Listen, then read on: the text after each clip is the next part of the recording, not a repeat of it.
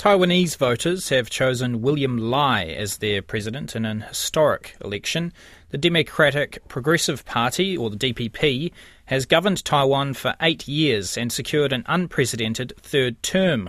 Speaking to the media, President Lai said the result was a victory for democracy. This follows accusations China had attempted to interfere with Taiwan's elections.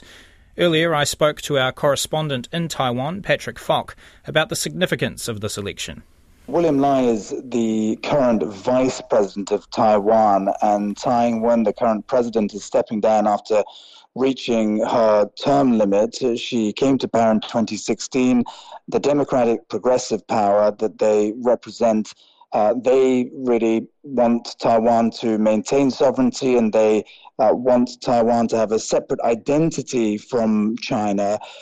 Beijing sees them and their party as separatists, so that's why this uh, vote was in such focus, because uh, really it's about uh, which side, if you like, was going to sort of be inside or outside of China's orbit, if you like.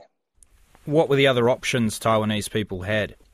So there were two other presidential candidates in the running. Uh, first of all, you have Hou Yu-ih of the Chinese National Party, also known as the Kuomintang, and then you also had uh, Ko Wen-je of the Taiwanese People's Party. It's a newly formed party, but both of them favor warmer ties with Beijing. They think that that's going to you know, give the island more stability and also help boost business as well. Uh, you know, the concern is to what extent they would, I mean, there's always sort of skepticism, particularly with the Kuomintang, whether or not that would eventually lead to what China wants, which is unification with Taiwan.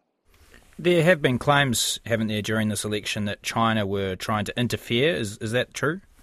Well, I think more than claims. I mean, there were several instances of uh, China sending hot air balloons over the strait, something which Taiwan described as being part of China's cognitive warfare to try and influence the outcome. We also had lots of uh, aircraft and warships uh, nearby the island. And, you know, there were lots of threats as well.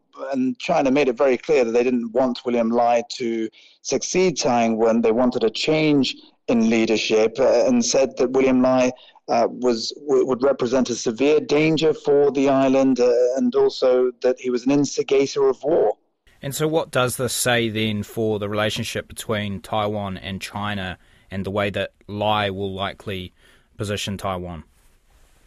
Look, well, this basically means that frosty relations are going to stay as is. And, you know, there's some concern about how China might react uh, as well. But, you know, it's really a, a resounding message from the people of Taiwan that it won't be deterred by China's threats. Uh, I mean, you know, surveys have shown that ninety percent of people in Taiwan are opposed to unification, and they see themselves as part of a sort of separate Taiwanese uh, identity. And uh, Beijing, at the same time, has insisted that Taiwan is part of China, even though the Communist Party has never actually governed uh, the island. Uh, it, it's likely to remain a, a contentious issue, and uh, you know it's also a, a flashpoint in relations between the U S and China. That's our correspondent Patrick Fok speaking from Taiwan. It is six minutes to eight.